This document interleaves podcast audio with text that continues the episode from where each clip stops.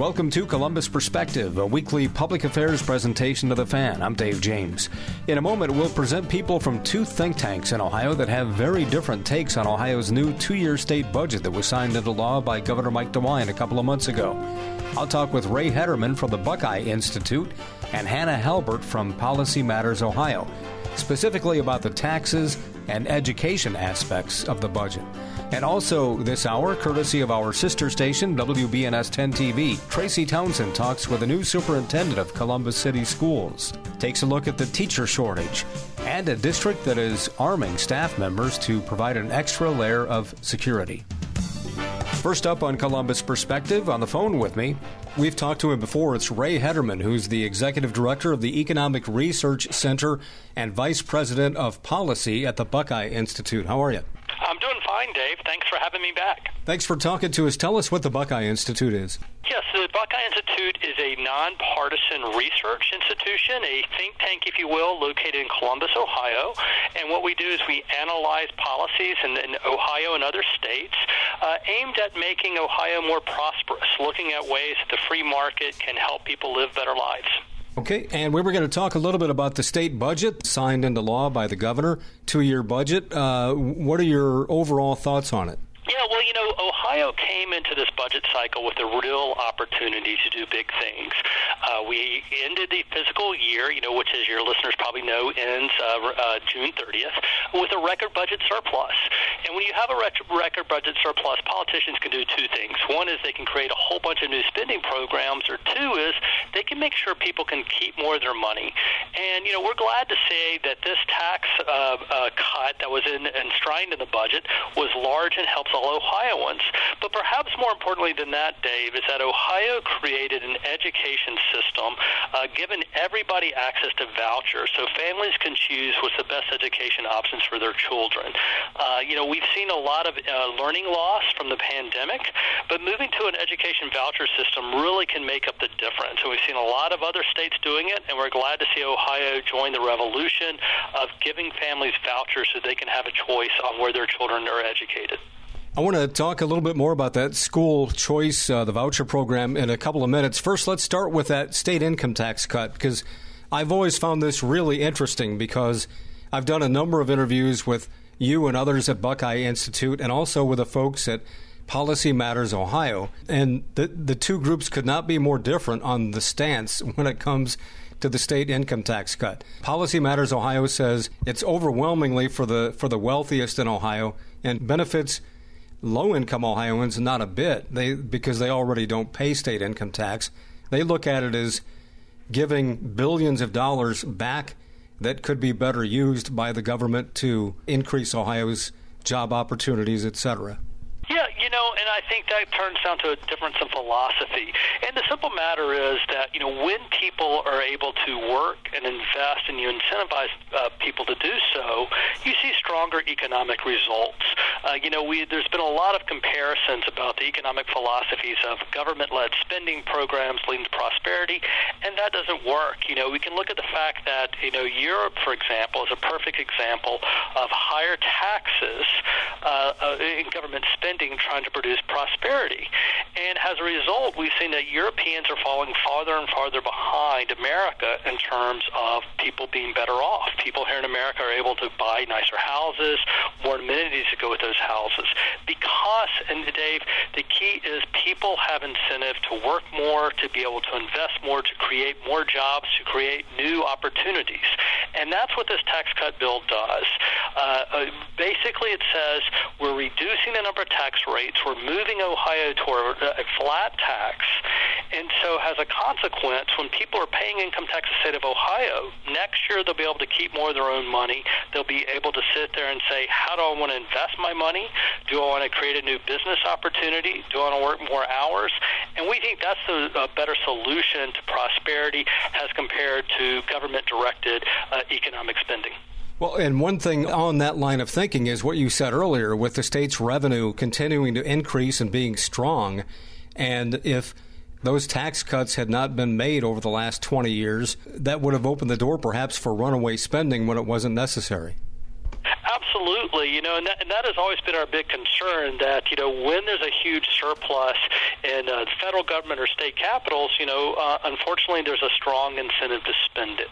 And, you know, research has found, academic research has found uh, uh, multiple studies that, you know, government spending does not pay for itself. You know, because politicians' priorities on uh, what they might spend a program on uh, tend to be things that politicians want to use to get elected, something that's in their interest. And so as a consequence, government dollars are not spent as efficiently, has people being able to make decisions in how they're going to spend their tax dollars. So, you know, if you think about it, when Ohio had this record budget surplus, being able to make sure that Ohio families and businesses can keep more of their money uh, is a job well done. And that's an important change that both the House and Senate put into the budget process, as Governor DeWine's initial proposal only had a very small tax cut, uh, mostly aimed at uh, fa- uh, family spending. What would be the one uh, aspect of the budget that perhaps bothers you more than anything else? You know, on the tax uh, cut uh, side, Dave, you know, uh, basically pre before the budget, Ohio's tax brackets were what we called indexed to inflation. That meant as inflation goes up, the starting point of a tax bracket goes up as well. And that's important because we don't want Ohioans to pay more taxes simply due to inflation. And, you know, one of the proposals uh, that was put in is that they were going to uh, basically freeze the tax bracket so brackets would not go up every year with inflation and then have those automatically adjusted. Um, that did not make it into the budget process, and has a consequence, tax brackets remain the same uh, as they were in this previous years, which really puts future Ohioans, you know, in danger of simply paying more taxes due to uh, inflationary pressures uh, from runaway spending in Washington, D.C. So I'm hopeful that the General Assembly will come back and uh, make sure that the tax brackets are indexed uh, to protect taxpayers from inflation. Talking with Rea Hederman, he is the Vice President of Policy at the Buckeye Institute. School vouchers or school choice. This was interesting because the governor, in addition to uh, allowing the expansion of school choice or vouchers, also increased funding for public education. Yeah, you know when you ha- when you have a record budget surplus, you know uh, there's a lot of opportunities for politicians to do big things, and you know in this case we've seen uh, a, a massive amount going to traditional public school funding K through 12 as part of the governor's proposal, and we've also seen you know the creation of this new, new universal school voucher program uh, put in as well. So you know politicians are able to have their cake and eat it too uh, because of the robust budget surplus, and I think it's important, you know, to, to, to again to look at the fact that you know test scores have plummeted, and so what a universal voucher does again is it gives families a, a, a certain amount that they can use for tuition uh, if they choose to invest in a, a private school, for example.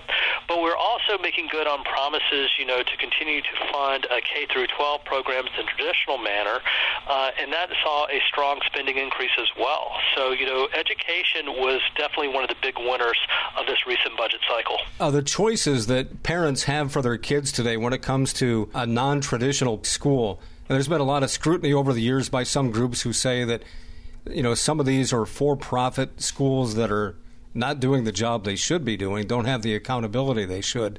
Has that been improved over the years, or what is the status on that? Well, you know, one of the things I, I think that, uh, you know one of the things that'll be uh, useful to see is that you know parents will have incentive, you know, to sit there and say, "Is my kid getting their education?"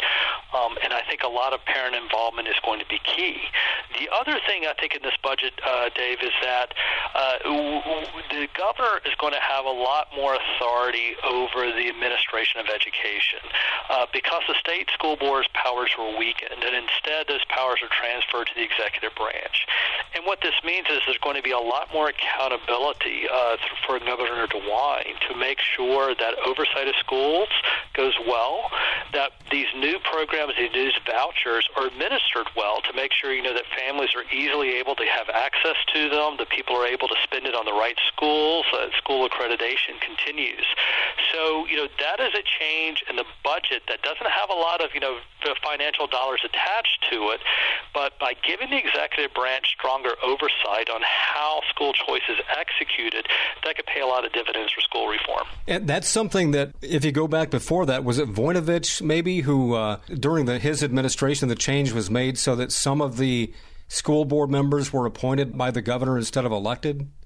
Yes, you know, I mean, this is not a, a, a brand new idea. And what we found, you know, is that the school board uh, had some accountability to the voters, but that was a, a little bit more diffuse, and so they were not as effective in executing some of these reform proposals that we've seen over the last couple of years. And, you know, so there's some frustration where the governor could appoint a few officials, but, you know, he didn't have a lot of control over how some of these programs were administered. And so, you know, we saw the first proposals last year to kind of tighten this up uh, and now it was finally enshrined into law. So, you know, Governor DeWine's staff um, and Governor DeWine are going to have a lot more responsibility in making sure these new education reforms are administered effectively, and then looking at the results, where we uh, hopefully will see Ohio students uh, with higher test scores uh, and, and, more opportunities as they uh, graduate from uh, high school.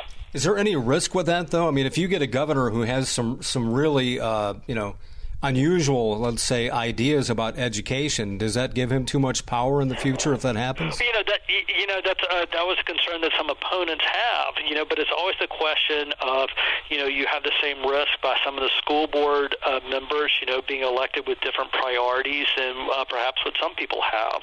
You know, but I think the key is you know you want a clear line of responsibility. So those that you know are administering the program uh, bear the responsibilities, and voters know who's at fault And in this case, you know, the governor is given a little bit more power, uh, but the consequence is he's going to need to be able to answer to officials and voters to make sure that he's carrying out the education reforms correctly. One of the uh, areas of education reform where the governor seems to be trying to lead on is this third grade reading guarantee and, and trying to change the state's approach to teaching third graders how to read. Yes, you know, and so that's one of those things that uh, we're seeing a, a, a, a lot of states looking at this right now. And the idea is if a third grader uh, uh, isn't able to read, you know, the, the, they will need to repeat third grade. And so the idea is that we need to guarantee literacy since that is such a foundational element of being able to be successful in life.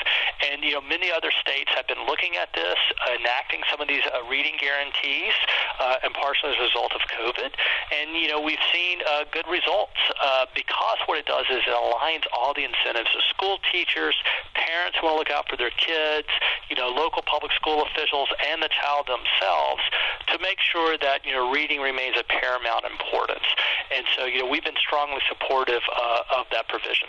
It's interesting because the governor, I remember hearing a few weeks ago say uh, he wants to get back to some sort of a, a phonics based sort of uh, reading lesson, and he's pointing to, I believe it was Mississippi.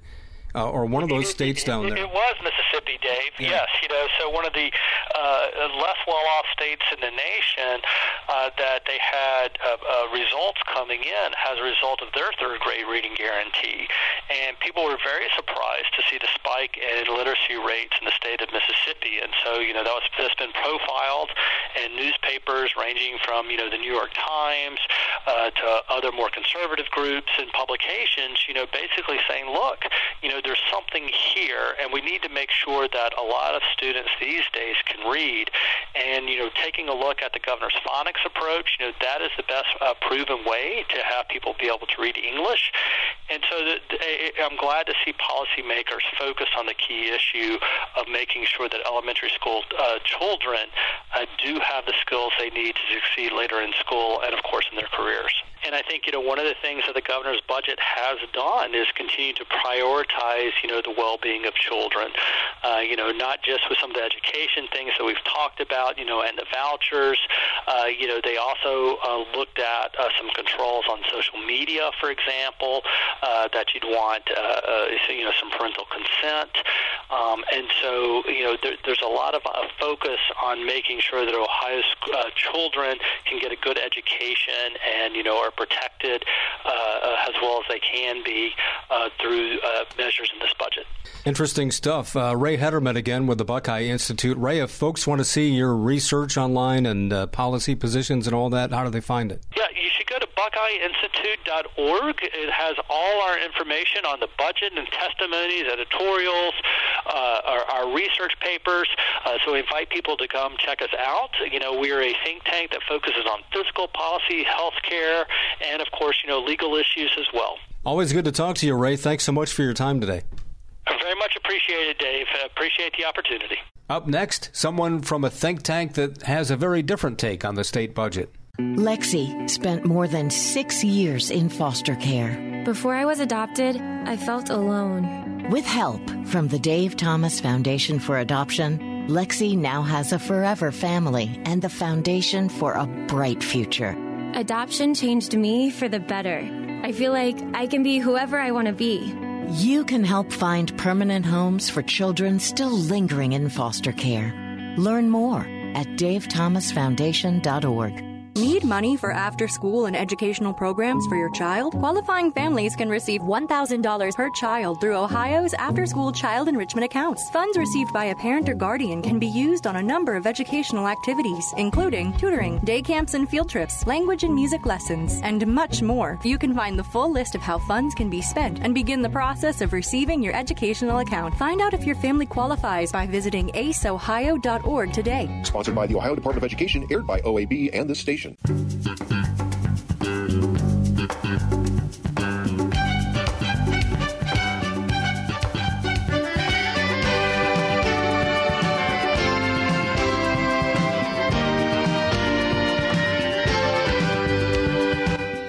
This is Columbus Perspective on the Fan. Hi, this is Dave James, and on the phone with me is Hannah Halbert, who is the Executive Director of Policy Matters Ohio. How are you? I am pretty good. How are you doing? Good. Thanks for talking to us. What is Policy Matters Ohio?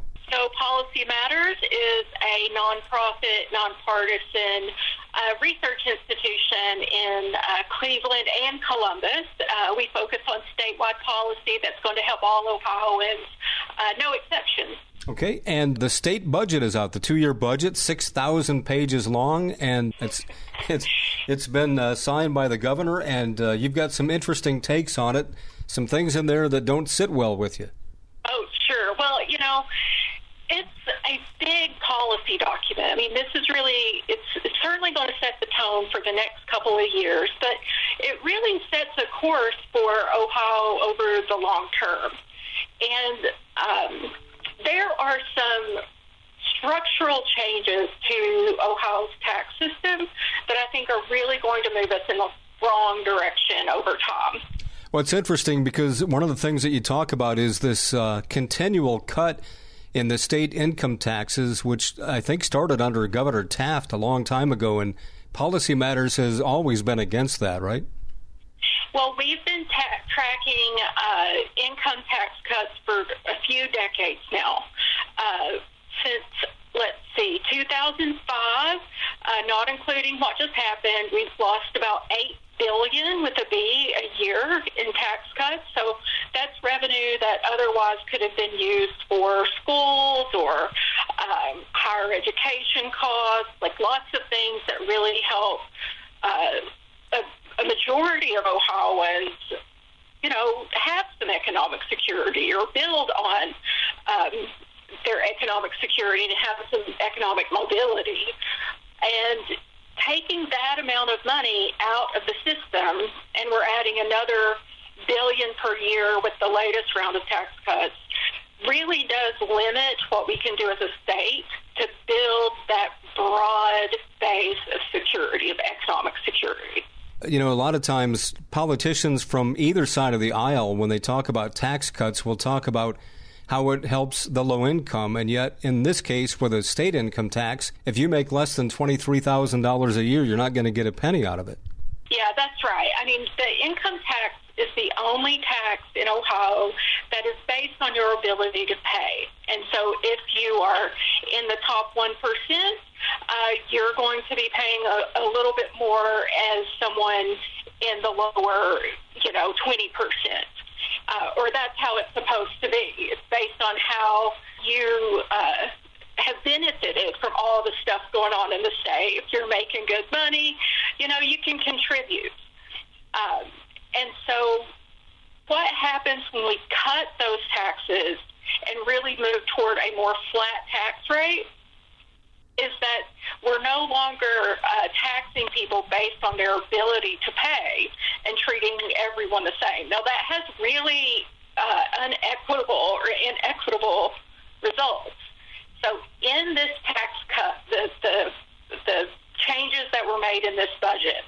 A lot of people are calling it a middle class tax cut, but when we did the math, we found that this proposal, because some changes in how the state does inflation adjustment adjustments, is likely to have a tax increase on the middle income Ohioans, those in the working class, and those at the bottom, right? So it really is backwards as to what you would expect if it really is a, a tax cut for all.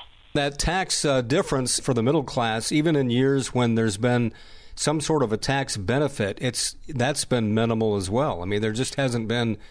You know, we've been hearing about state income tax cuts, as you said, for nearly 20 years, and yet over the course of that time, a middle income Ohioan, I'll bet you all of it hasn't even added up to more than a couple hundred dollars. You know, right. Is that uh, those and the 60% of Ohioans, the vast majority of us, don't see a whole lot of benefit from this kind of tax cut. Um, however, those in the top 20% see significant benefit. This, this, uh, the, the bill that just passed uh, the richest Ohioans, so people earning over $621,000 a year. Uh, their average income in that group is like 1.5 million, so they're doing okay. Uh, that group, on average, will see a tax reduction of more than $4,000 a year while those middle class Ohioans, so those are people average income is like sixty one thousand, they're going to see a slight increase. They'll be on average paying like fifteen bucks more. Now, once that inflation uh, change uh, goes away, so that's supposed to be temporary, then it'll look like what we have seen in the past couple of budgets, where middle class Ohioans see very little benefit from this this tax cut. But they sure are going to feel it whenever they're having to pay college tuition checks for their children, uh, when their public schools don't have um, the recreation and after school activities and they're paying fees on sports.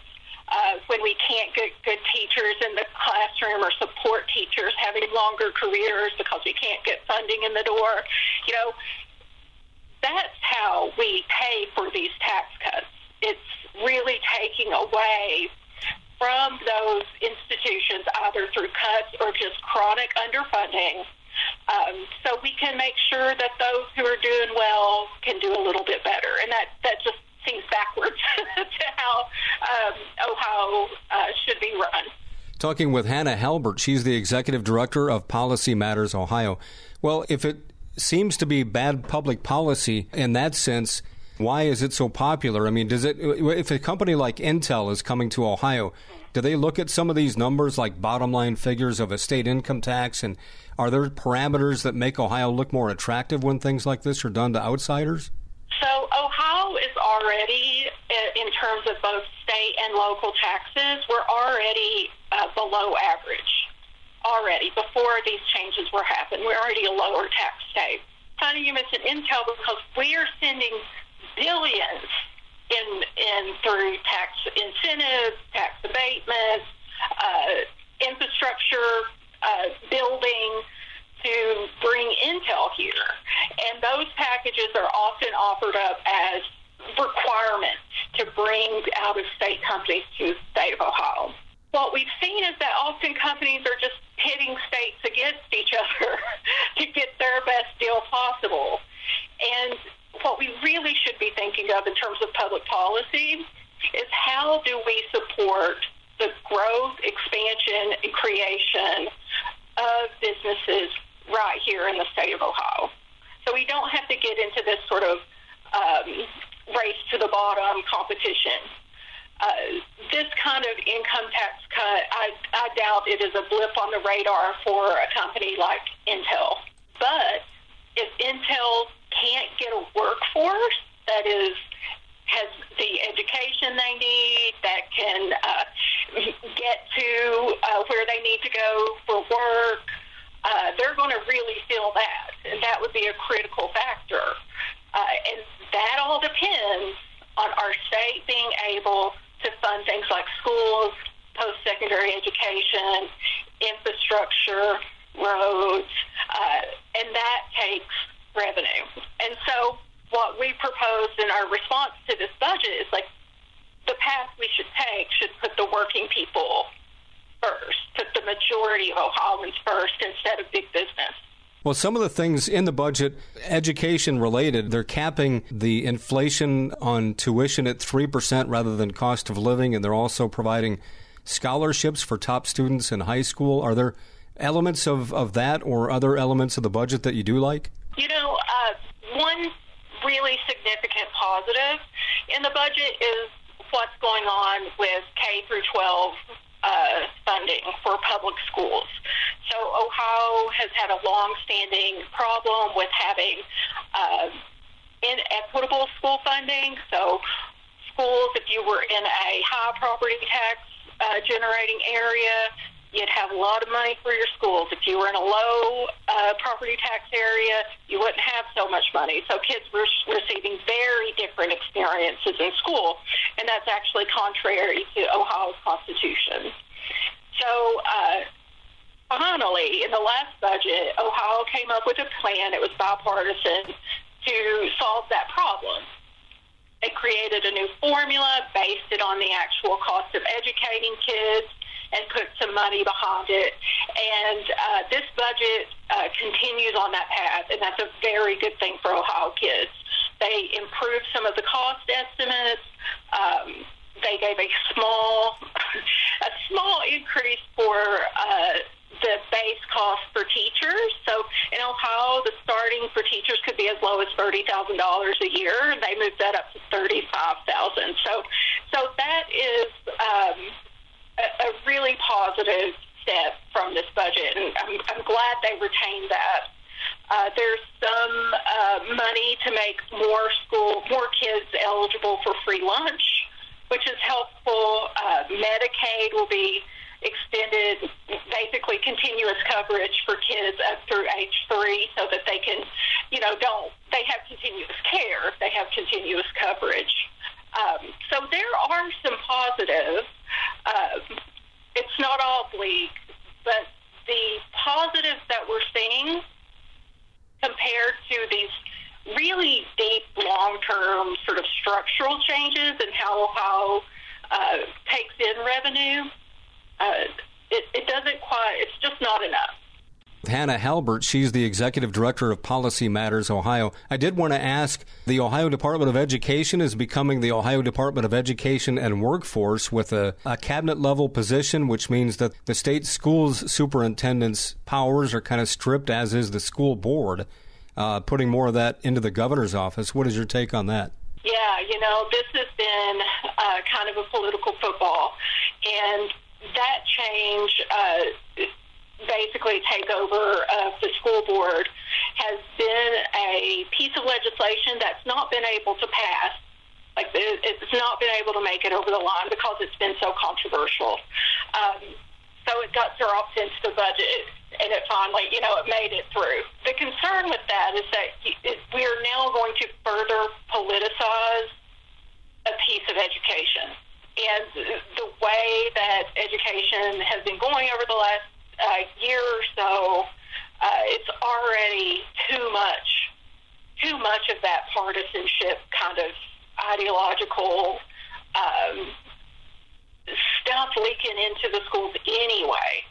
And so, you know, this seems like a, a, a very, you know, a way to really limit what is possible in the independence of the, the board there's always a desire for more local control, uh, focus on the school districts, having community engagement, and to see this sort of shift into more about politics, more about partisanship, um, just just seems unneeded, if not uh, damaging over the long term school choice was greatly expanded, but at the same time, so was funding for public schools. So, you know, I think a lot of people think if I'm not confident in the school that my child is going to, why can't I have a choice to take them somewhere else more easily? So, the, the voucher program, I think it's talked about as as school choice or funding school choice. Um, what's actually happening in the voucher program is that most of those kids that are getting a voucher were already enrolled in private school. So it's not like they're sort of jumping ship from their public school and going to the private school, and the voucher was the thing that made the difference. They're already there. Uh, this budget is sending about two billion with a B to private schools through the voucher program, and again, largely funding kids that were already going. Um, and that means there's two billion dollars less in the sort of shared uh, bank account of the state to go to other things like fully implementing the Fair School Funding Program. We're only, uh, I think, two thirds through with that. Um, or doing wellness programs, uh, behavioral and mental health services, all kinds of things that that we could do to uh, benefit more Ohioans uh, than funding this voucher program. Now, public schools are educating about 90% of Ohioans' kids. And so we're willing to spend $2 billion, which I believe will be, um, we've not finished the analysis on it, but that's going to be quite a hefty bit of a chunk of change compared to what the increases in terms of schools to institutions that are only educating a small minority of kids who are already, most of them already there. And at schools that do not have to accept all kids. And so the choice is largely up to the private school and who and who who comes in their door to be educated um, at their place. So it is one thing to talk about this kind of voucher program if Ohio public schools had all that they needed. Quite another whenever schools and there were young people out at the state house frequently, frequently this session talking about some of the conditions and needs at their schools. So, um, two billion dollars. Uh, incomes up to 450% of poverty, so 135,000 for a family of four will get the the full voucher. Uh, those over that amount will get something. They'll get a check. There's going to be a sliding scale uh, for higher income. So this is going to some of that billion, of, you know, some of those billions are definitely going to families that already have their kids enrolled have never thought about sending their kids to a, a public school and who have no problem footing the bill. And that just doesn't make sense for, you know, at a time where kids are, are struggling. We have these third grade reading requirements that we're really struggling with. Kids are really struggling. It just doesn't make sense that that's a good use of the money. Talking with Hannah Halbert. She's the executive director of Policy Matters Ohio. Hannah, if people want to see uh, some of these uh, studies and research that you do, how do they find that online? We are at policymattersohio.org. Great. Thanks so much for your time and the information today. I sure appreciate it. Oh, happy to talk. Happy to talk. Thanks so much. This is Columbus Perspective on the Fan. I'm Tracy Townsend. This week on Face the State, we're headed back to school. The challenges facing school districts this fall and the new faces taking them on. My son um, is um, a student in CCS, and so sometimes I'm wearing the hat of the superintendent, but all the time I'm wearing the hat of a public school parent. My interview with the new Columbus City Schools Superintendent, Dr. Angela Chapman, her plans for the state's largest school district, and what she says about the district's readiness for the start of class. Our school can't afford a school resource officer like, like other schools could. So for us, the only thing we could do was to arm staff. Districts arming themselves for the start of school, the money going to schools for protection, and why not everyone is included. And back in the conversation, the renewed redistricting debate, why issue one, even though it's dead in the water, is playing a role in where and who you will vote for.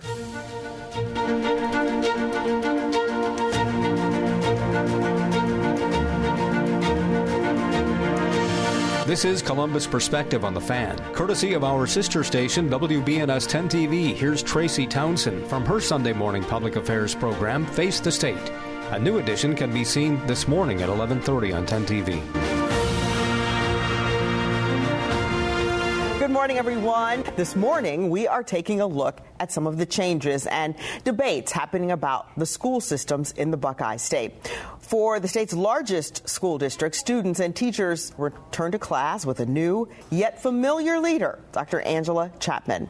First this morning, I sat down with the superintendent to talk about some of the major issues facing the Columbus City Schools District and students. Columbus City School Superintendent Angela Chapman wants to make it clear that she understands what district parents want for their children as an educator and as a mom. My son is a student in CCS, and so sometimes I'm wearing the hat of the superintendent, but all the time I'm wearing the hat of a public school parent. The dual role, she says, helps her understand the assignment of guiding the state's largest school district through a significant leadership transition. We want to be the city of choice. We also want to be the district of choice and ensuring staff, students, and the community of stability at the helm.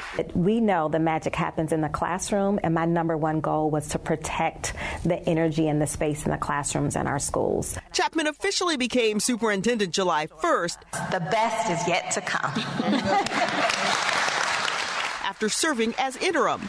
It's been a whirlwind from meeting with administrators to kicking off the new school year at Woodcrest Elementary which has the year round school program, and this month rallying more than a thousand teachers at the Summer Professional Development Institute at the Columbus Convention Center. What do you think makes a good teacher? Because we know your roots are in the classroom. Absolutely. So I really think there's an art to teaching, right? Um, number one, we want all of our educators to really be passionate about the work that they are leading. We want them to see our students as their student. In addition to passion, Superintendent Chapman says highly skilled educators can execute the critical mission of teaching, especially literacy.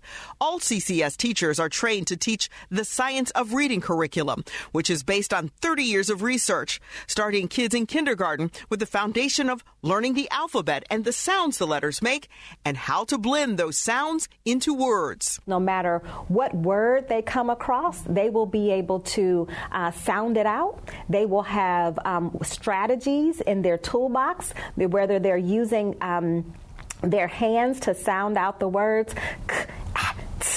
Cat, yeah. blending it together. Does that speak to the the need to kind of adhere to that third grade reading guarantee? Absolutely. And so we know that we want our students to be on track for um, literacy in third grade, not because of the third grade reading guarantee, but because our, that's a moral imperative. Classroom teachers are also key to the imperative of reading. The need is high, but the candidate pool is low. I asked Superintendent Chapman about whether CCS has enough teachers. Our recruitment efforts are still underway. We're still recruiting. In addition to the new educators that we have recruited, we also have um, daily subs as well as building subs. I think we have about 200 um, building subs and maybe 300 um, day subs that are will be available to help us cover for vacancies as they arise during the school year. Superintendent Chapman believes the first day can be an indicator of what's ahead. And all of the planning that we've been doing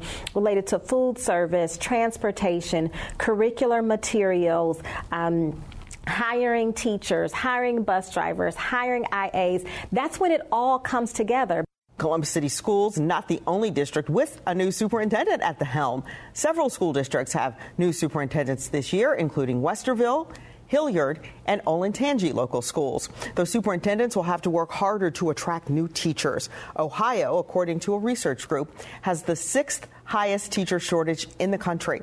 When you narrow that into Ohio's regions, the worst include the Southwest, Southeast, and West because of the difficulties of recruiting for rural parts of our state. There's also really just changes in attitudes toward the profession. The health of the teaching profession is at or near its lowest point in the past 50 years. Many more teachers are saying that if they could do it all again, they would not become teachers. Many more teachers are saying that the stress of the job is not worth it.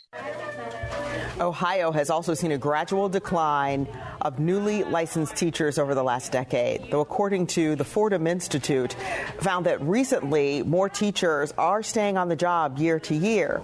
Kiona Deiches found one way Central Ohio is recruiting and training teachers. Yet before credentials, Ohio teachers need at least 12 weeks of student teaching. The lack of pay for this work is just one thing getting in the way for people who want to teach. On the path to becoming a teacher, you'll find roadblocks. There's financial barriers, there's, uh, you know, time barriers. And when you get the job, it's not an attractive job right now. Teaching doesn't, not a lot of people want to do it anymore. Um, and, it, and, it's also a costly educational kind of degree when the income that you get as a teacher isn't always the greatest. It's part of the reason we're seeing a national teacher shortage. I mean, it's been a huge issue already forever, but I think we're seeing it become an even bigger issue, especially after COVID. And it's why Nasreen Dowd and our team created the Capital City Teacher Residency Program. And it's a two ish year program, obviously, depending on what individual individuals come in with, um, coursework wise, and it gives them a chance to get their license or complete their degree while also maintaining some sort of income in the Columbus City School District. Dowd is working with Associate Professor Bradley Conrad. He says the goal is bigger than getting teachers in the door. That has been done, that, but but it's it's about keeping them in there because if you if you don't, you're just putting a band-aid on a gash, right? The program aims to fix the problem for people like Thaddeus Anderson, who says there are barriers making it hard to move up up. You know, it's hard to stop with your daily life to continue forward with education. He now gets to keep his job as an intervention specialist for CCS while taking online classes to get a license to teach, hoping to inspire his students along the way. Maybe they want to be successful as well. Kiana Deiches, 10 TV News. Also, this school year, Governor Mike DeWine wants to make teaching a registered apprenticeship program. This will allow schools to train new teachers who may already be working at a school. So think bus drivers, aides, or librarians. DeWine also made a major investment in schools when he signed this year's state budget. District leaders will have more than a billion dollars to spend in the coming years. Several districts are also getting funding for upgrading school safety. However, some children will go to class this year and be protected by an armed teacher. Several dozen schools chose to arm their teachers after the governor signed House Bill 99 at the end of last year's legislative session. It's still a highly debated topic across the state. This morning, we looked through the state documents and found 41 schools this year have requested the training for teachers and staff to go through before they are allowed to have guns in schools. Many are in our rural communities. 10 TV's Kevin Landers looks into the debate. Joshua Lynn is not your typical school administrator because of the weapon attached to his hip. He says he's prepared to use it if someone enters his school with a gun. I am fully prepared physically and mentally if someone comes in there with a gun and it's pointed out uh, definitely. 100%. Lynn works at Licking County Christian Academy with a student population of 60. Our school can't afford a school resource officer like, like other schools could. So for us, the only thing we could do was to arm staff. He says the March shooting at a Christian school in Nashville sparked the conversation to arm staff here. The, the shooting in Nashville, the Covenant school shooting, there's a lot of parallels with that school and our school being a small Christian school. In the Nashville shooting, a former student killed three nine year old children and three adults before he was shot and killed by police. Lynn says he and other staff went through three days of training on how to confront an active shooter. We definitely need ongoing training. Um, I can't talk about the specifics about what we did. Um, I can say that it involved uh, scenarios in our own school building here, um, which was uh, very insightful because things happen quickly. While this school supports arming teachers, the Ohio Education Association, which represents 120,000 teachers, does not.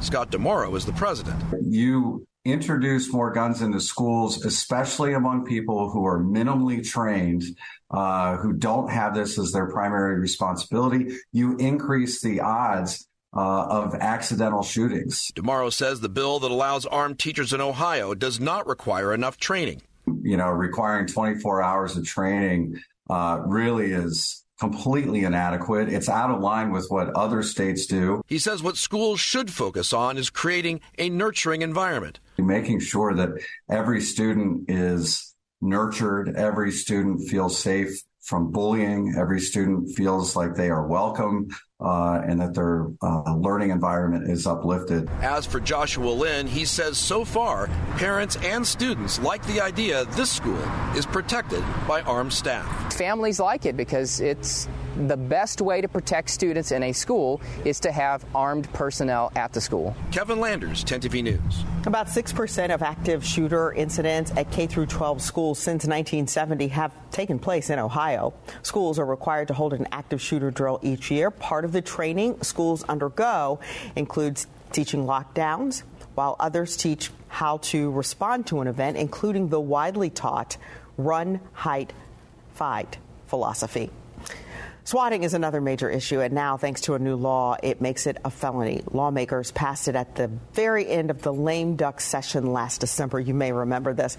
Swatting is that prank call that impedes valuable police resources. We saw fake 911 calls do just that at several districts.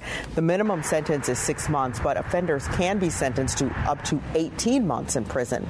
Those convicted can also be held liable for reimbursement of law enforcement resources used as a result of that false threat. It could be the next amendment on which you vote. So, come this morning why a group of Ohioans wants to change how the voting districts are drawn in a battle that's been years in the making. And why the president is calling this month's election a win. We analyze the votes and look at the Democrats' path to 2024 victory in Ohio the money that the Sacklers were going to put into the states and to compensate people who had lost loved ones is still sitting in the Sacklers' pockets. Uh, that's not right. The Ohio Attorney General weighing in on a major opioid ruling from the Supreme Court. Columbus Perspective is a public affairs presentation of WBNS Radio. The opinions expressed on this program are those of its guests and do not necessarily reflect those of WBNS Radio, its staff, management, or sponsors. Back to Tracy Townsend, courtesy of 10 TV. Welcome back. Shortly after Ohio turned down issue one, a group started taking steps to change how the state draws its voting district maps. Specifically, they want to strip politicians of their powers to draw them. The group wants a 15 member group of people, all political parties, to make the decisions. The group is hoping to have the amendment proposal on the November 2024 ballot when Ohio will also vote for president and U.S. Senate. Now, you will remember the battle over redistricting has been contentious after several heated debates in 2021 and in 2020. A judge rules that the maps created by lawmakers unfairly favored Republicans. We asked Governor DeWine about redistricting at the end of last year before the Supreme Court told the state Supreme Supreme Court to reassess the case. This was a new, uh, relatively new, two constitutional amendments. Uh, Democrats, Republicans came together to try to come up with a system that would make redistricting, reapportionment work better. It didn't. Uh, it just did not work. We ended up in court. Uh, unfortunately, we ended up with a Supreme Court series of decisions uh, that, to some extent, flew in the face of what the objective was. The objective, one of the main objectives, was to have more compact districts. Uh, and at the same time have more competitive districts. Everyone, I think, believes that we should have more competitive districts rather than fewer competitive districts. Yet, if you look at the Supreme Court decision, it compelled us uh, in, in, in some cases to have fewer, not more, competitive districts. No one envisioned that, but that's where we are today, and that's a problem. It's a problem that how are you going to fix? Look, I think the only thing, the only way we're really going to be able to permanently fix this is, is, to go back, try to put a coalition of Democrats and Republicans together, and come up with a new constitutional amendment. I don't know any other way of doing it. One issue that's going to be on this November's ballot legalizing marijuana. Ohioans will vote whether to make recreational marijuana legal in the state after supporters were able to secure enough signatures to put the measure on the November ballot.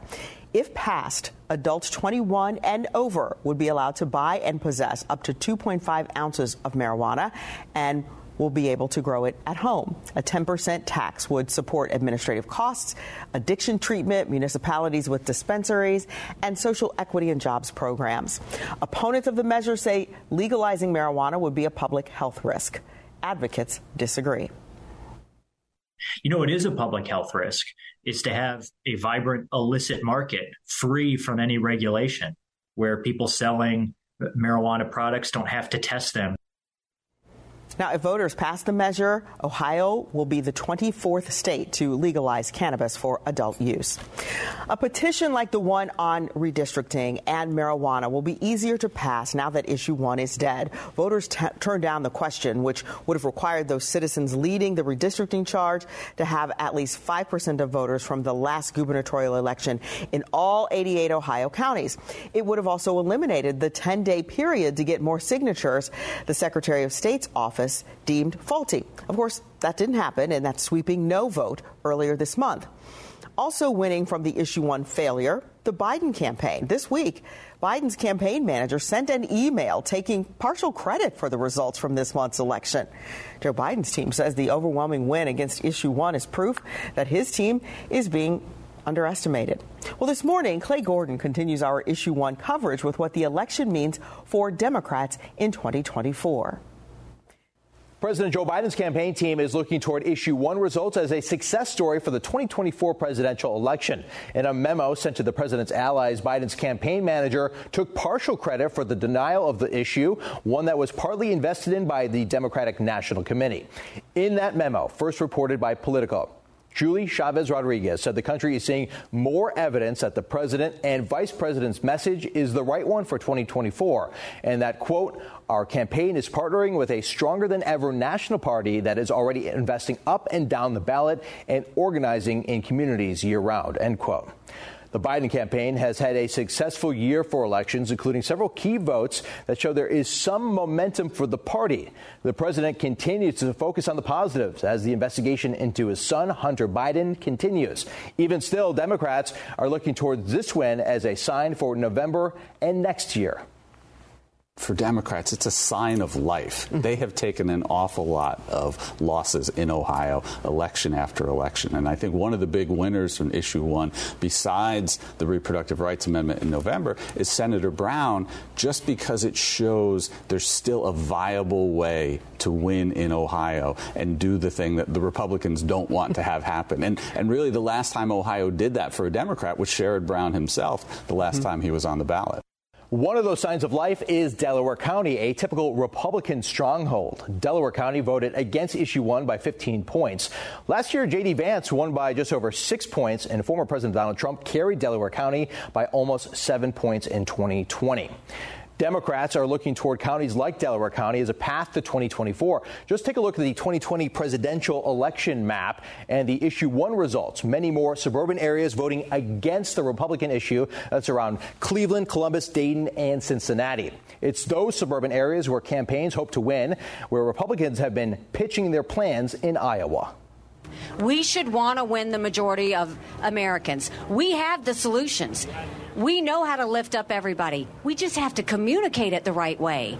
This is not rocket science. This is common sense. That's why I'm campaigning, because I believe that my optimistic, positive message is being rooted in Iowa and that, frankly, our poll numbers continue to go up. That's great news. We're also going to help middle class families and jobs by utilizing all of our domestic energy resources and being energy independent in this country. The fact is that we have a country that's in serious trouble. We have a country that's in major decline. I don't mean decline, I mean major decline. And we're going to straighten it out. A recent Suffolk USA Today poll conducted before Trump's most recent indictment in Georgia shows him winning against Biden. Out of 500 people, 38% said if the election was held now, they would vote for President Biden. 44% say they're supporting Trump. That same poll asked voters about how good of a job the president is doing now. 10% strongly approve, 31% approve, 12% disapprove, and 42% strongly disapprove of the job President Biden is doing. Those numbers align with who voters are supporting. So, lots to take in. And a long election season ahead. The 2024 election is still 443 days away, but first, the campaigns are looking to Ohioans come November. Clay Gordon, 10 TV News. Clay leaves us with a countdown. Thank you so much. Ahead this morning, the increase in overdoses, why it's not just opioids that are of concern, also the debate over guns. We believe that we need to have some common sense gun laws, uh, and, and we can also support the Second Amendment uh, and make our communities safe. The battle between the city and the state over how to tackle the violence. Between business life, social life, and her best bud Loki, Beverly has a lot to focus on, especially while fighting Stargardt, a blinding retinal disease. But she's not fighting alone. For 50 years, the Foundation Fighting Blindness has funded research into treatments and cures for blinding retinal diseases, providing hope to people with vision loss. And for Beverly, winning the fight means focusing on what's closest to her. The Foundation Fighting Blindness. Together, we're winning. Help us end blinding diseases at fightingblindness.org. At first glance, Terrence and Shania have nothing in common.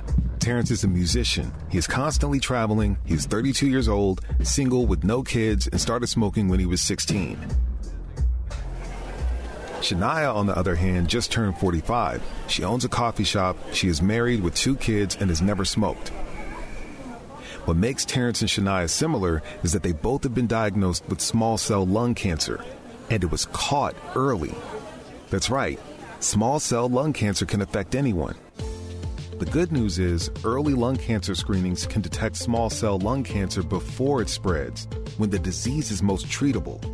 Join Stand Up to Cancer and Jazz Pharmaceuticals to raise awareness of small cell lung cancer and accelerate the pace of research.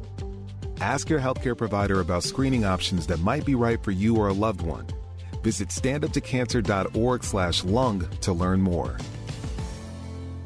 Cancer screening can save your life. Begin cervical screening at age 25. At 45, colorectal and breast screening. At 50, discuss lung screening with a doctor. Find resources for free and low-cost screening at cancer.org slash get screened. This is a public service message from the American Cancer Society. The next disaster is coming. The time to get ready is now. Make a plan. Choose meetup locations and keep a contact list. Build a kit with food and water. Don't forget your pets. Keep extra medicine on hand make copies of key documents, and keep them somewhere safe. Stay informed, learn about local hazards, and sign up for alerts. Be ready. Learn more at americares.org slash send us in. This is Columbus Perspective on the Fan. Back to Tracy Townsend, courtesy of 10 TV. The money that the Sacklers were going to put into the states and to compensate people who had lost loved ones is still sitting in the Sacklers' pockets. Uh, that's not right. And oh, I just hope the Supreme Court moves quickly when they hear this in December.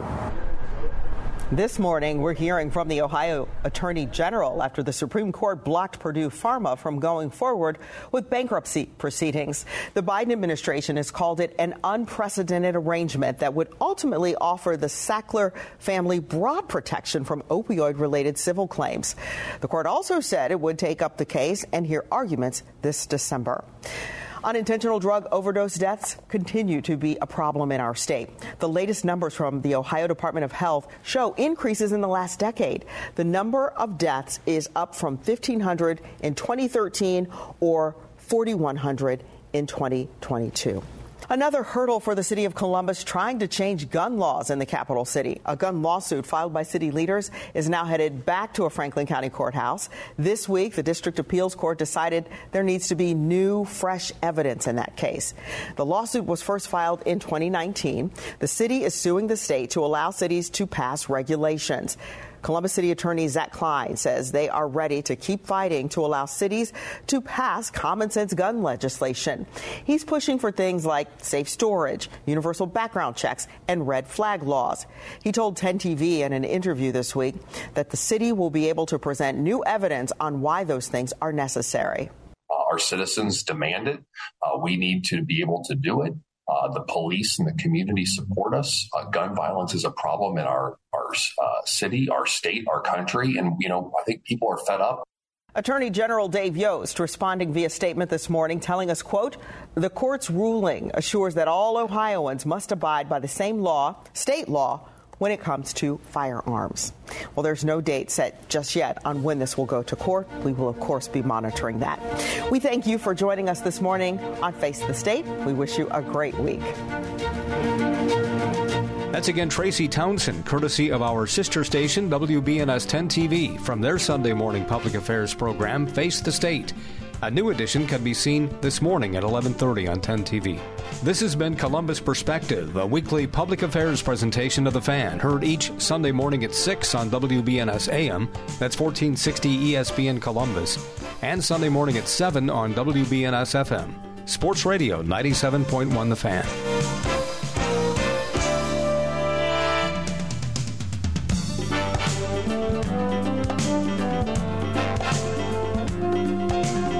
Join us again next Sunday for Columbus Perspective.